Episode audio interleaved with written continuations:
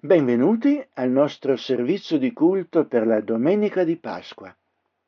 Abbiamo più che mai motivo di celebrare l'eterno Dio perché Egli è buono, perché la sua bontà dura in eterno. Celebrarlo perché il nostro Signore e Salvatore Gesù Cristo è veramente risuscitato, primizia della nuova creazione. In Cristo saremo tutti vivificati. Che questa gioiosa celebrazione possa coinvolgere anche tutti coloro che partecipano al nostro culto di oggi.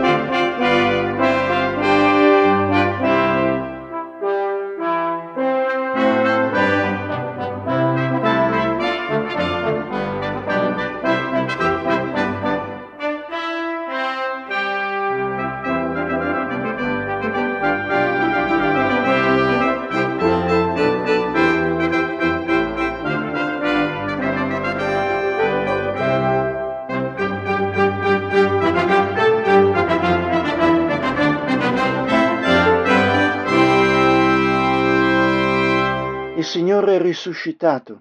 Egli è veramente risuscitato. Alleluia. Il nostro principio e il nostro aiuto sono nel nome di colui che era, che è e che viene. Amen.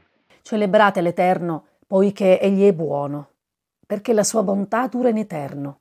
Sì, dica Israele, la sua bontà dura in eterno. L'Eterno è la mia forza e il mio cantico, ed è stato la mia salvezza. Un grido d'esultanza e di vittoria risuona nelle tende dei giusti. La destra dell'Eterno fa prodezze, la destra dell'Eterno si è alzata, la destra dell'Eterno fa prodezze. Io non morirò, anzi vivrò e racconterò le opere dell'Eterno.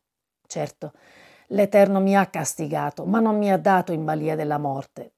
Apritemi le porte della giustizia. Io entrerò per esse e celebrerò l'Eterno. Questa è la porta dell'Eterno. I giusti entreranno per essa. Io ti celebrerò perché tu mi hai risposto e sei stato la mia salvezza.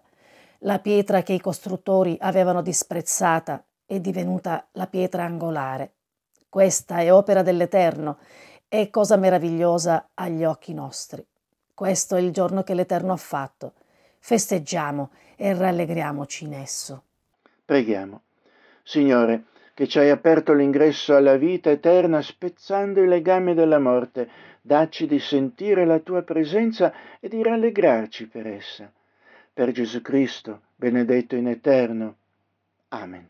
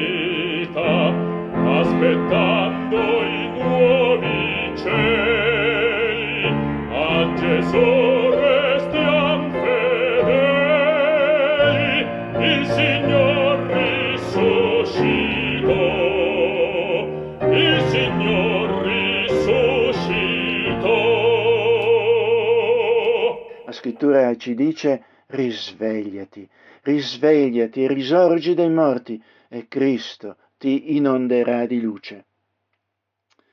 Dio giusto e santo, mentre celebriamo la vittoria della vita pura e gloriosa sulla morte, vogliamo, vogliamo ancora una volta metterci umilmente di fronte a te perché troppo spesso noi ci comportiamo come chi non abbia sperimentata la risurrezione in Cristo e viva nelle tenebre.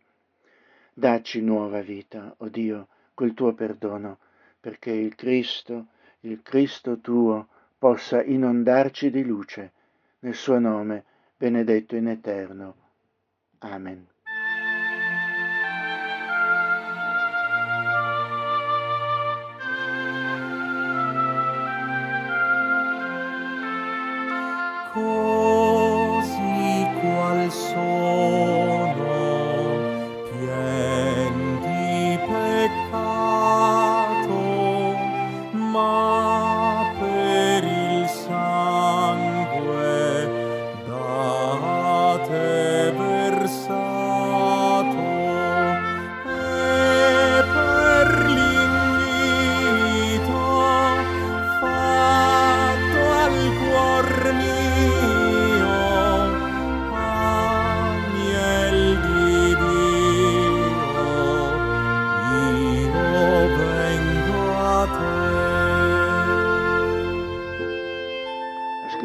Dice chi li condannerà?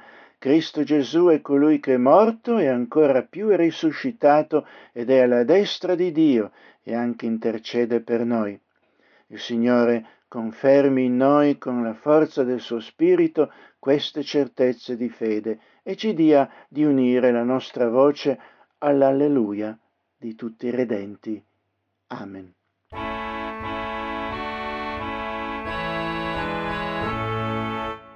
Alleluia, orsu cantiamo nuovi cantici al Signor, le sue lodi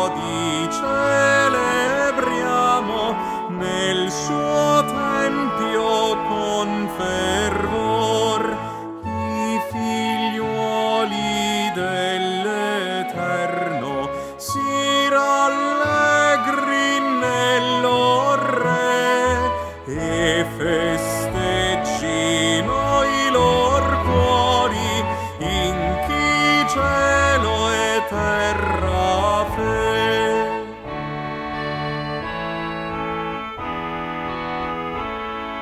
Con la cetra lietamente su venite a salmeggiar, con il flauto dolcemente fate i canti risuonar il suo popol Dio gradi.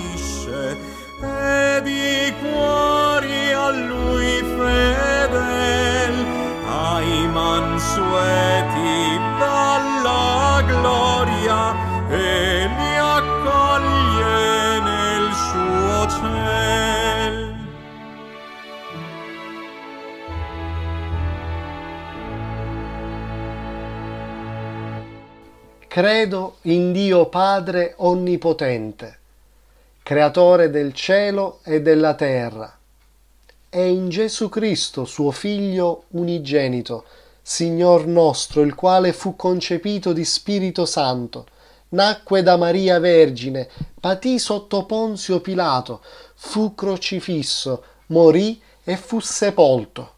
Discese nel soggiorno dei morti, il terzo dì risuscitò, salì al cielo, siede alla destra di Dio, Padre Onnipotente. Di là ha da venire a giudicare i vivi e i morti. Credo nello Spirito Santo, la Santa Chiesa universale, la comunione dei santi, la remissione dei peccati, la risurrezione dei corpi e la vita eterna. Amen.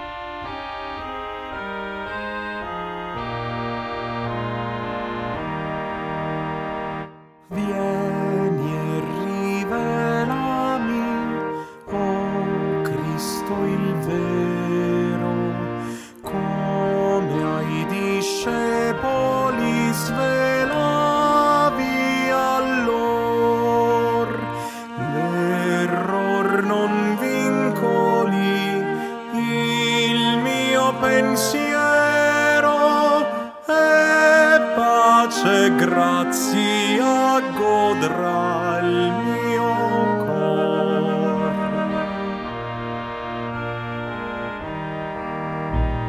Vieni tu e donaci il pan di vita, come ai discepoli d'oro.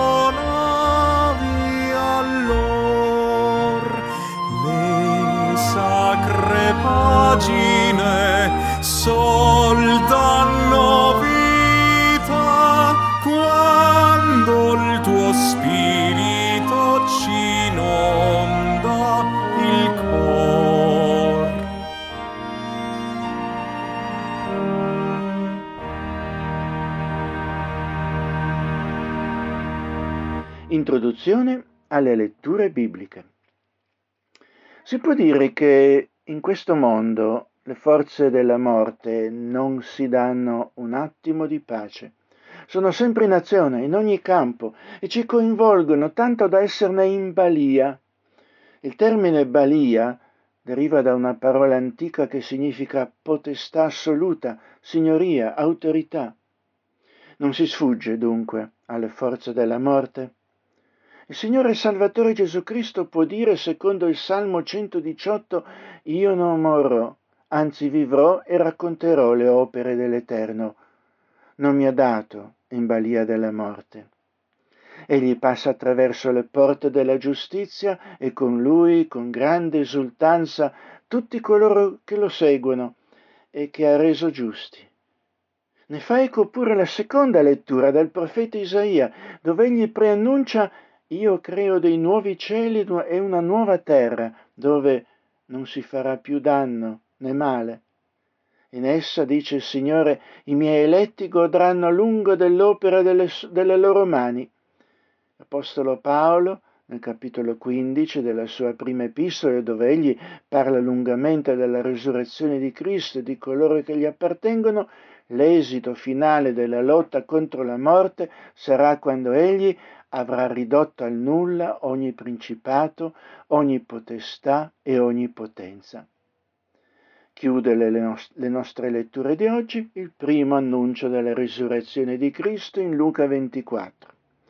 Inizialmente questo annuncio sembrava loro un vaneggiare e non prestarono fede alle donne che avevano detto loro queste cose, ma, ma alla fine si rendono conto che è realtà Gesù è veramente risorto, primizia della nuova creazione. Teniamoci stretti a Lui. Salmo 118, i primi due versetti e poi i versetti dal 14 al 24.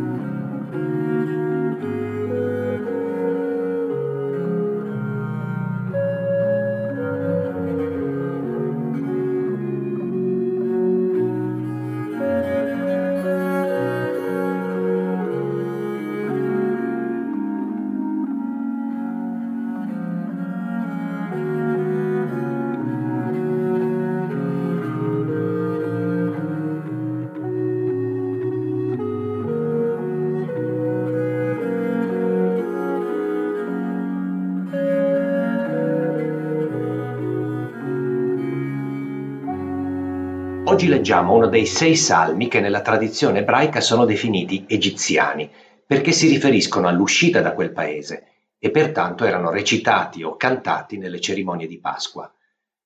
I versetti dal 19 al 24 hanno un fortissimo contenuto messianico.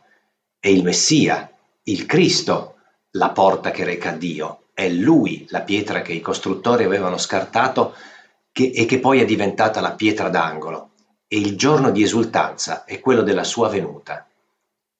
Due volte si dice sei diventato per me salvezza.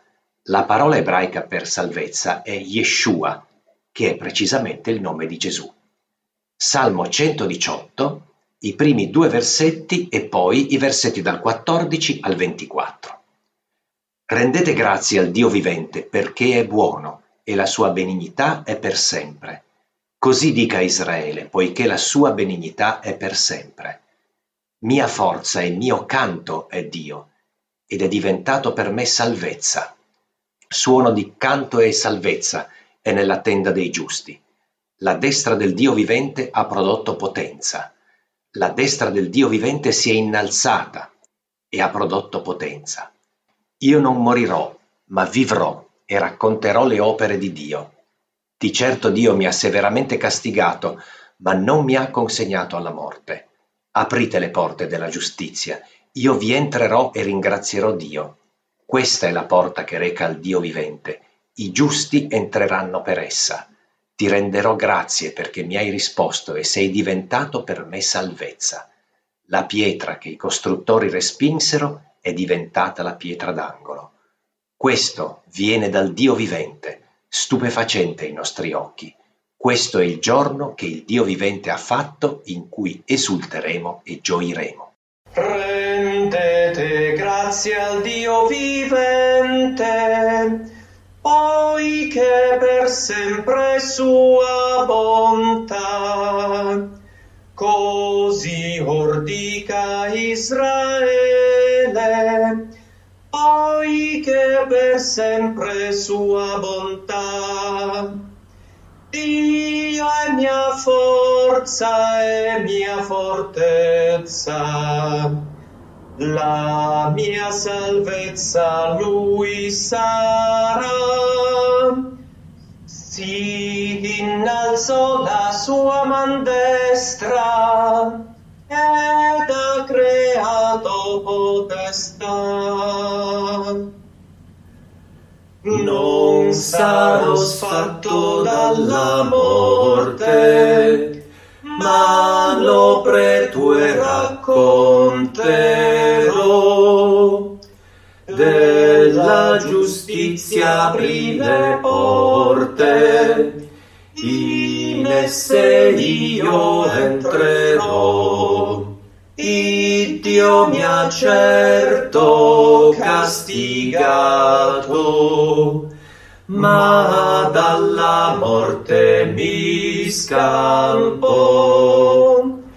Grazie perché mi ha ascoltato, la mia salvezza diventò. La porta è che a Dio guida, per essa giusti entrerà. La pietra che fundire spinta, a capo d'angolo porrà. Del Dio vivente è il gran dono, i nostri occhi stupirà. Il Dio ha stabilito il giorno in cui ognuno esulterà.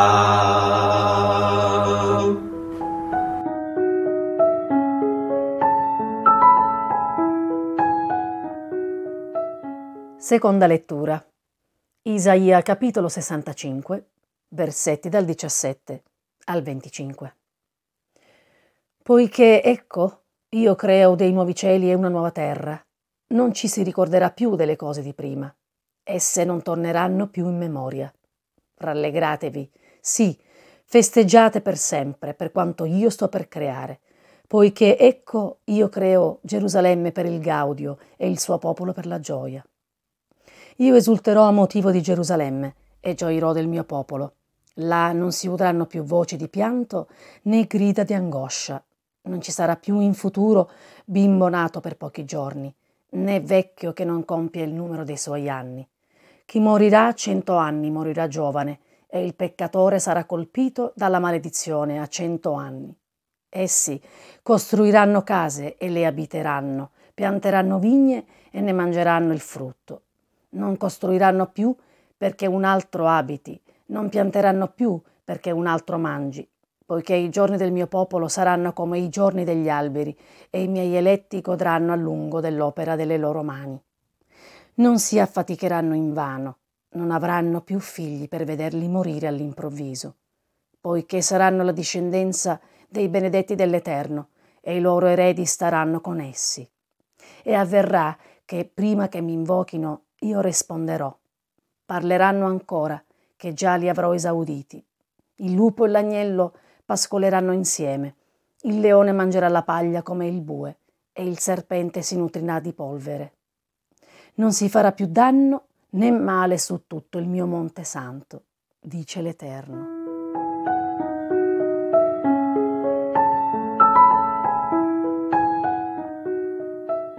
Terza lettura. Prima Corinzi capitolo 15, versetti dal 19 al 26. Se abbiamo sperato in Cristo per questa vita soltanto, noi siamo i più miserabili di tutti gli uomini. Ma ora Cristo è risuscitato dai morti, primizia di quelli che dormono. Infatti, poiché per mezzo di un uomo è venuta la morte, così anche per mezzo di un uomo è venuta la risurrezione dei morti. Poiché come tutti muoiono in Adamo, così anche in Cristo saranno tutti vivificati. Ma ciascuno nel suo proprio ordine. Cristo, la primizia, poi quelli che sono di Cristo, alla sua venuta, poi verrà la fine, quando egli avrà rimesso il regno nelle mani di Dio Padre, dopo che avrà ridotto al nulla ogni principato, ogni potestà e ogni potenza, poiché bisogna che egli regni finché abbia messo tutti i suoi nemici sotto i suoi piedi. L'ultimo nemico che sarà distrutto sarà la morte.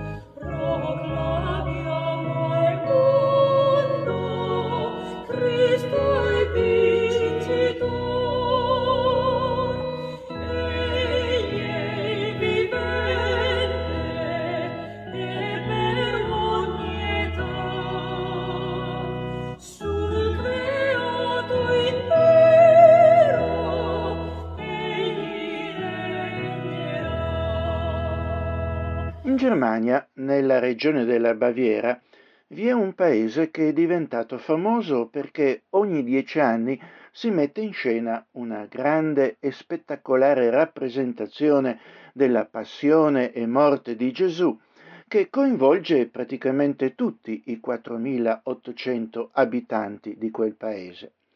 Attori sono così gli stessi abitanti nelle cui famiglie si è formata una secolare tradizione nell'interpretazione dei principali personaggi. Si tratta di Oberammergau, dove questo avviene regolarmente sin dal 1634, dopo una precisa promessa fatta a Dio dagli abitanti stessi. L'origine di questa rappresentazione, infatti, della durata di otto ore, risale infatti al tempo della guerra dei trent'anni. Allora le potenze europee stavano combattendosi e la Germania era diventata il teatro di questa guerra. L'interminabile guerra aveva portato distruzione, fame ed epidemie per tutto il paese. Oberammergau stessa aveva registrato nel 1632 84 abitanti morti di peste. Gli abitanti del villaggio così fanno la promessa a Dio che, se fossero stati risparmiati, avrebbero regolarmente da allora messo in scena la sacra rappresentazione della vita e morte di Cristo.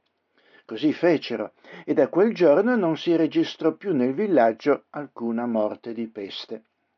A questa promessa gli abitanti di quel paese sono stati fedeli fino ad oggi. Quella di Oberammergau è la più importante tra le rappresentazioni sacre sopravvissute, altri simili si fanno in altri paesi. La rappresentazione consiste in una serie di scene della Passione, preceduta oggi da alcune scene dall'Antico Testamento. Questo è un bel esempio di promesse mantenute. Il mondo però è pieno di vuote e fasulle promesse. La pubblicità, la propaganda dei governi e soprattutto i politici prima delle elezioni ci fanno molte promesse. Raramente le mantengono e spesso gli eletti tradiscono i loro stessi programmi elettorali facendoci perdere la fiducia nella politica stessa dando così spazio alla tirannia di personaggi non eletti. Le promesse del mondo sono davvero vuote, non quelle di Dio però. Dio non ha mai fatto una promessa che poi non abbia veramente mantenuto. Chi si affida alle promesse che Dio fa nella sua parola con umiltà e obbedienza sa che Dio è sempre fedele e verace, che non mente e mantiene ciò che promette.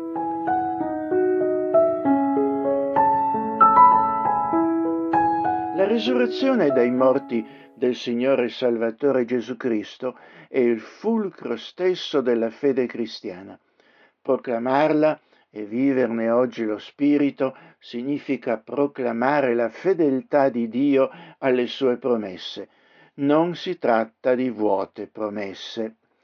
Oggi leggiamo il racconto della risurrezione di Cristo nel Vangelo secondo Luca e ci concentreremo su tre promesse pasquali.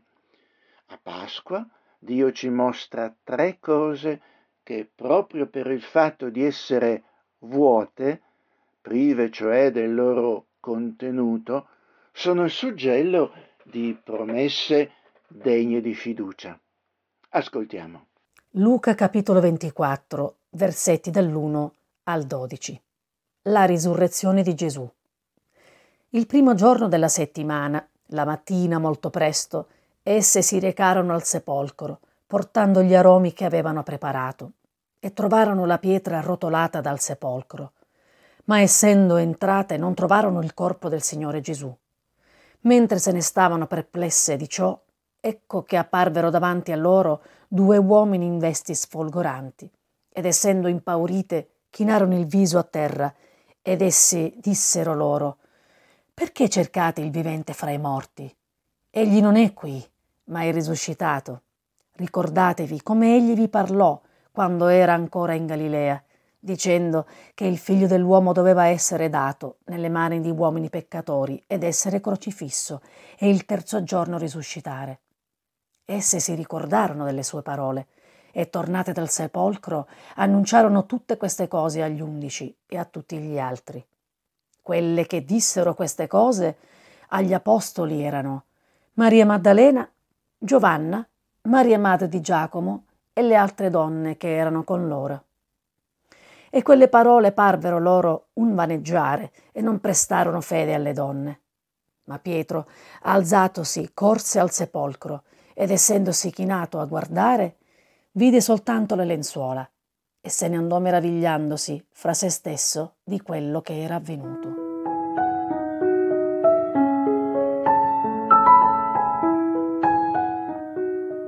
Quali sono le tre cose lasciate vuote in questo racconto? Sono una croce lasciata vuota, una tomba lasciata vuota e delle fasce funerarie lasciate altrettanto vuote. Il fatto stesso che ciascuna di queste cose sia stata trovata del tutto vuota ci assicura che le promesse di Dio sono degne di fiducia. Queste cose non potevano trattenere Gesù. In questo abbiamo la certificazione incontestabile che Dio mantiene e manterrà ogni sua promessa per il mondo e per noi personalmente.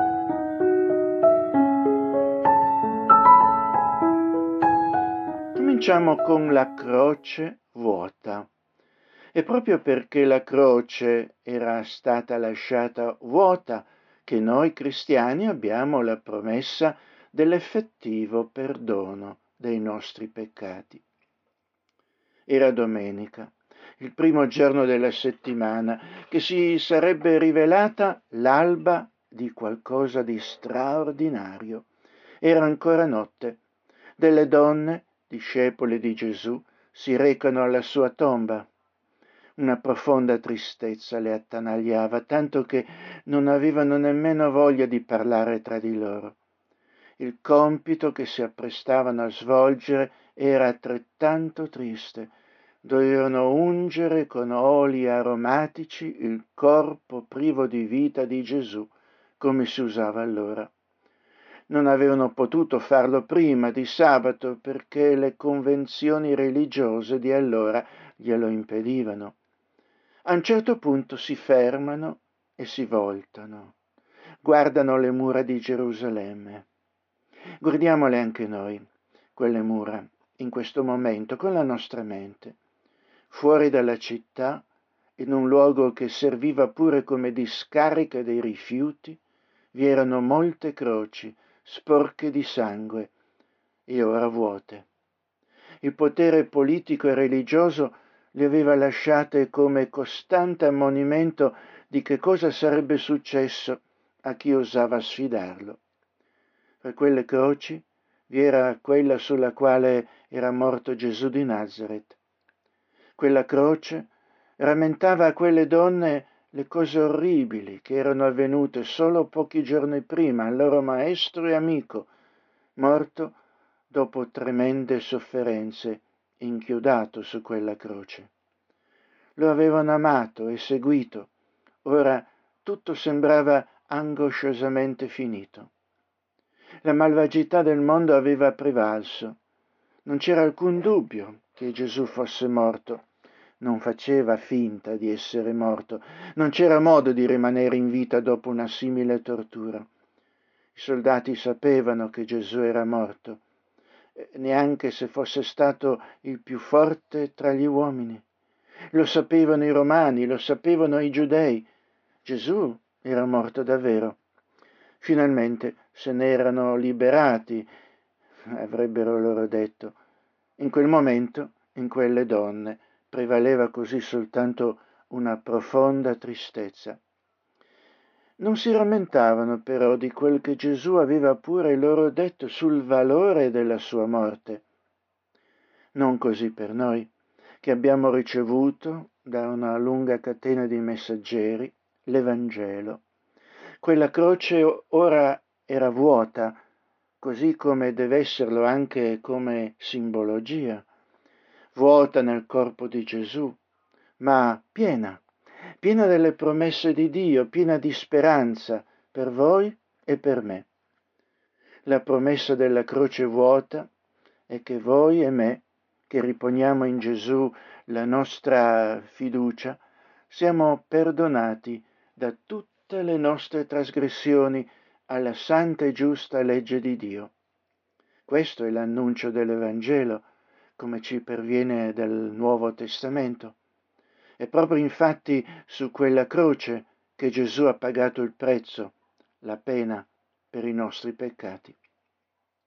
Il peccato indubbiamente non è più una parola di moda, ma alterarla o negarla non la fa sparire e non vanifica le sue orribili conseguenze. La questione di fondo però rimane. Noi siamo peccatori davanti a Dio, trasgressori della sua santa legge. Non siamo quelli che dovremmo essere. La sola persona che sia mai vissuta completamente priva di peccato è il Signore Gesù Cristo stesso. Secondo la legge di Dio, il salario, la conseguenza del peccato è la morte. La scrittura dice l'anima che pecca sicuramente morrà. Proprio perché siamo peccatori, meriteremo un giusto castigo da parte di Dio. Meritiamo il peggio ed è una condanna senza appello. Quando però eh, chi si ravvede dai suoi peccati e accoglie il messaggio dell'Evangelo, confidando nella persona e nell'opera di Cristo, e guarda a quella croce vuota, quello gli rammenta la promessa di Dio che è stato perdonato, non perché se lo meriti, ma perché su quella croce Gesù ha pagato una volta per sempre il prezzo del suo peccato. La scrittura ci dice, Dio invece mostra la grandezza del proprio onore per noi in questo, che mentre eravamo ancora peccatori, Cristo è morto per noi. È stato su quella croce che Gesù Cristo ha offerto la sua perfetta vita priva di peccato in favore di tutti coloro che gli appartengono. Nessun altro, né Mosè, né, né Maometto, né Buddha, nessun altro ha vissuto una vita perfetta e poi offerto quella vita perfetta per la nostra salvezza. Ecco perché la Bibbia ci dice in nessun altro è la salvezza, perché non vi è sotto il cielo nessun altro nome che sia stato dato agli uomini per mezzo del quale noi dobbiamo essere salvati. Prima di ispirare, Gesù aveva gridato è compiuto. Perché? Perché era consapevole che la sua opera di espiazione era stata finalmente compiuta, la pena pagata su quella croce. E là infatti che il suo sangue era stato versato per la salvezza dei suoi. Prima di quel fatale venerdì Dio poteva aprire i libri e guardare scritti in nero le parole colpevole di peccato. Quando però Gesù muore in croce, Dio trasferisce letteralmente i nostri debiti al suo conto. In quel giorno, sul nome di ogni persona destinataria della grazia, egli ha scritto con il sangue di Gesù debito pagato, perdonato. A causa dell'opera compiuta da Gesù su quella croce, chiunque si affida alla virtù permanente di quell'avvenimento è perdonato e può cominciare una vita nuova la prima cosa vuota, così, suggello delle pasquali promesse piene di Dio, e dunque la promessa dei peccati veracemente e sicuramente perdonati.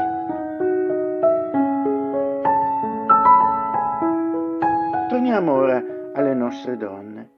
Dopo aver fatto una breve pausa per contemplare la croce, continuano sul sentiero che porta giù verso la tomba dove era stato, dove era stato deposto il corpo di Gesù. Non ci avevano pensato e ora si pongono la domanda chi ci potrà aiutare per spostare il masso che ostruisce la tomba di Gesù? Avevano ben motivo di essere preoccupate. La pietra che era stata posta davanti alla tomba di Gesù era grande e pesante, quintali. Non solo questo, ma i romani le avevano apposto dei sigilli, tanto che nessuno avrebbe potuto, anche se avesse voluto, spostarla senza il loro permesso. Le donne però continuano.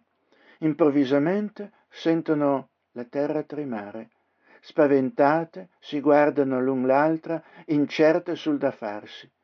Avvicinandosi al luogo della sepoltura, si domandano ancora che possa essere successo perché arrivano e trovano cose ancora più sorprendenti. I soldati sono a terra, sembrano aver perso i sensi.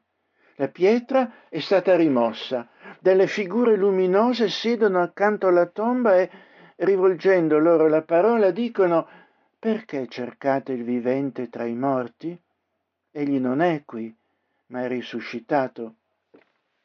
E nel fatto della tomba vuota, che sta la verità della risurrezione di Gesù Cristo e della promessa che ciascuno di noi che si è affidato a Lui risorgerà anch'egli a vita nuova. Per coloro che conoscono Gesù Cristo come loro Signore e Salvatore, la morte ha perduto il terrore che di solito incute, non è più qualcosa da temere. Che c'è da temere quando abbiamo la promessa che un giorno vivremo per sempre con Lui. A questo riguardo l'Apostolo Paolo dice, O morte, dov'è la tua vittoria? O morte, dov'è il tuo dardo? Ora il dardo della morte è il peccato e la forza del peccato è la legge, ma ringraziato sia Dio che ci dà la vittoria per mezzo del Signore nostro Gesù Cristo. Quel che è tradotto in italiano con dardo oppure pungiglione è come una puntura di un insetto velenoso, il morso di una vipera, un colpo fatale che ci è inferto. Dice di non averne più paura. Com'è possibile? Non per un sentimento stoico o fatalistico, ma perché in Cristo la morte stessa è trascesa, superata, resa impotente a distruggere la nostra esistenza. La tomba vuota è il modo che Dio ha di dirci non avere più paura, figlio mio, ho assorbito io per te la forza micidiale della morte. Perché la tomba era vuota? Perché Gesù era risuscitato dai morti. Egli dice, Egli è risuscitato dai morti ed ecco, vi precede in Galilea, là lo vedrete.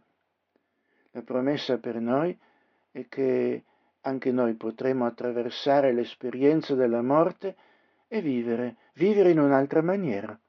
Questa è la seconda promessa della Pasqua.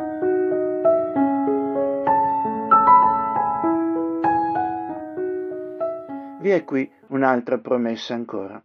È la promessa implicita in quelle lenzuola funerarie vuote. Dopo che l'angelo aveva parlato a quelle donne, Esse immediatamente ritornano dagli apostoli e raccontano loro ciò che era avvenuto. Con questa incredibile notizia, Pietro e Giovanni corrono subito alla tomba per accertarsene essi stessi. Non appena arrivano, Giovanni si ferma fuori dalla tomba e Pietro vi entra. Pietro trova solo le fasce con le quali il corpo di Gesù era stato avvolto. Anch'esse sono vuote. Questo poteva significare solo una cosa, Gesù era vivo. Se qualcuno avesse rubato il corpo, egli non avrebbe certo rimosso le fasce e riposte piegate bene lì accanto. Davvero Gesù era risorto. Non sarebbe passato molto tempo che Gesù appare a Maria Maddalena e a tutti gli apostoli e poi a più di 500 persone. Gesù si sarebbe seduto con loro, avrebbe camminato con loro, parlato con loro, mangiato con loro. Ancora una volta sarebbe stato loro possibile stare in comunione con lui. Questa è la promessa delle fasce funerarie vuote. Gesù è vivente e vuole e può avere comunione con noi. Gesù non è una nebulosa forza dell'universo, egli è un Salvatore vivente e desidera avere un rapporto personale con ciascuno di noi. La croce non lo aveva potuto trattenere, la tomba non lo aveva potuto contenere, le fasce funerarie non erano più necessarie perché Gesù è vivo. Non era un fantasma, ma la sostanza di una nuova creazione, come pure un volto riconoscibile. Parlava, toccava, amava, guariva. Gesù risorto è la primizia, l'anticipazione della nuova creazione, quella in cui vuole coinvolgere anche ciascuno di noi.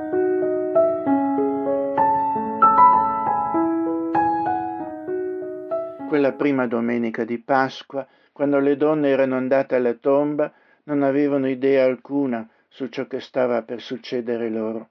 Laggiù, in distanza, c'era una croce vuota, la promessa che i loro peccati erano stati perdonati. Alla fine del loro cammino vi era una tomba vuota, la promessa della loro vita eterna.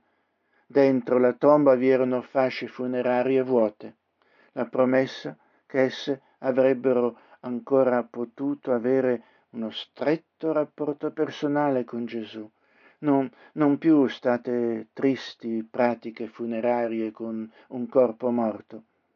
Anche noi possiamo conoscere la libertà dei nostri peccati, perché in Cristo, nella sua opera di espiazione sulla croce, troviamo il nostro perdono. Anche noi oggi possiamo cominciare a vivere una realtà nuova che avrà compimento quando l'attuale realtà giungerà al suo termine e vi sarà una nuova creazione. Conoscere e fare esperienza della persona ed opera di Gesù risorto è possibile oggi per chiunque, chiunque lo accoglie come proprio Signore e Salvatore, perché ci insegna uno stile di vita nuovo, quello che un giorno sarà completamente stabilito. Sono passati millenni da quando Gesù è stato crocifisso, è morto ed è risuscitato, suggellando così la realtà, veridicità e fedeltà delle promesse di Dio. A Pasqua, più che in qualunque altro periodo dell'anno, ci rendiamo conto di come Dio abbia fatto promesse che, come ogni altra cosa nella sua parola, ha e avrà certo compimento.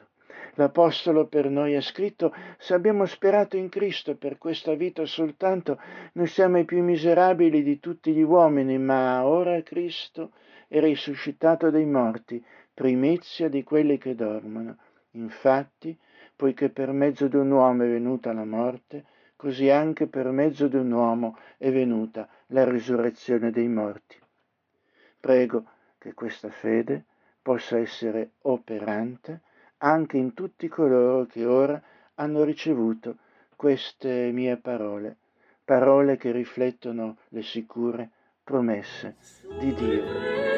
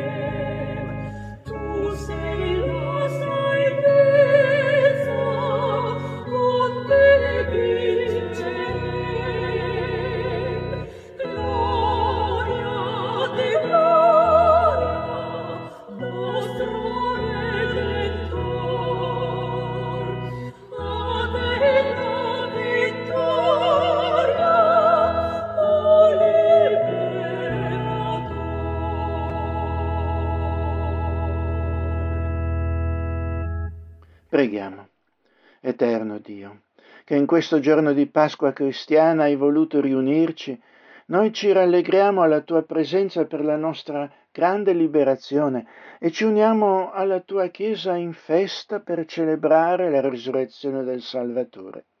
Sì, benedetto Signore, che in, in, Gesù Cristo hai giustificato, riscattato e glorificato la nostra umanità. Con la tua risurrezione ci hai liberate dalla morte e dal male, ci hai affrancate da ogni timore e ci hai dato la speranza indistruttibile della vita eterna nel tuo regno. Accogli, Padre, il nostro sacrificio di lode, Padre celeste, che hai stabilito il Figlio tuo come principe della vita, vivifica l'essere nostro con la tua grazia e fa che la potenza della risurrezione sia già nella nostra vita qua giù, liberazione da ogni sorta di tenebra e di morte. A questo fine mantienici nella comunione con il Redentore, affinché ogni nostro giorno serva a introdurci in una più intima comunione con te, o Signore della vita a darci una percezione sempre più chiara dei nostri doveri e una comprensione sempre più piena della nostra vita. Dio di bontà, che hai dato alla tua Chiesa un Salvatore trionfante, corona l'opera volta a far trionfare il suo regno nel mondo. Benedici la patria nostra, guida nei governanti con la tua sapienza, affinché il nostro popolo possa avere prosperità e pace, giustizia e concordia. Ti raccomandiamo a coloro che soffrono, possano essi partecipare all'allegrezza della risurrezione, confidando in te come fonte di vita e di salvezza, nel nome di Gesù Cristo. Amen. O oh Dio, che per la nostra redenzione hai dato alla morte di croce il tuo Figlio unigenito, e con la sua gloriosa risurrezione ci hai liberato dalla potenza del nostro nemico. Concedici di morire ogni giorno al peccato, per vivere sempre con Lui, nella gioia della sua risurrezione. Per Gesù Cristo, tuo Figlio nostro Signore, che vive e regna con te e con lo Spirito Santo, un solo Dio, ora e per sempre. Amen. Gloria al Padre al Figlio ed allo Spirito Santo,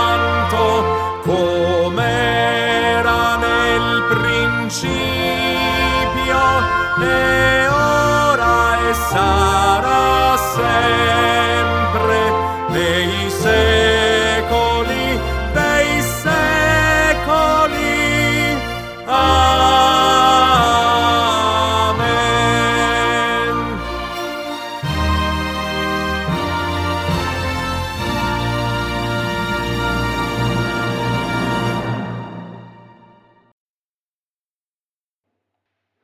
Il Dio della pace, che ha tratto dai morti il grande pastore delle pecore, il nostro Signore Gesù, vi renda capaci di ogni buona opera per compiere la sua volontà e vi faccia, eh, faccia in voi ciò che gli è gradito. Per Gesù Cristo, al quale sia onore e gloria nei secoli dei secoli. Andate in pace. Amen.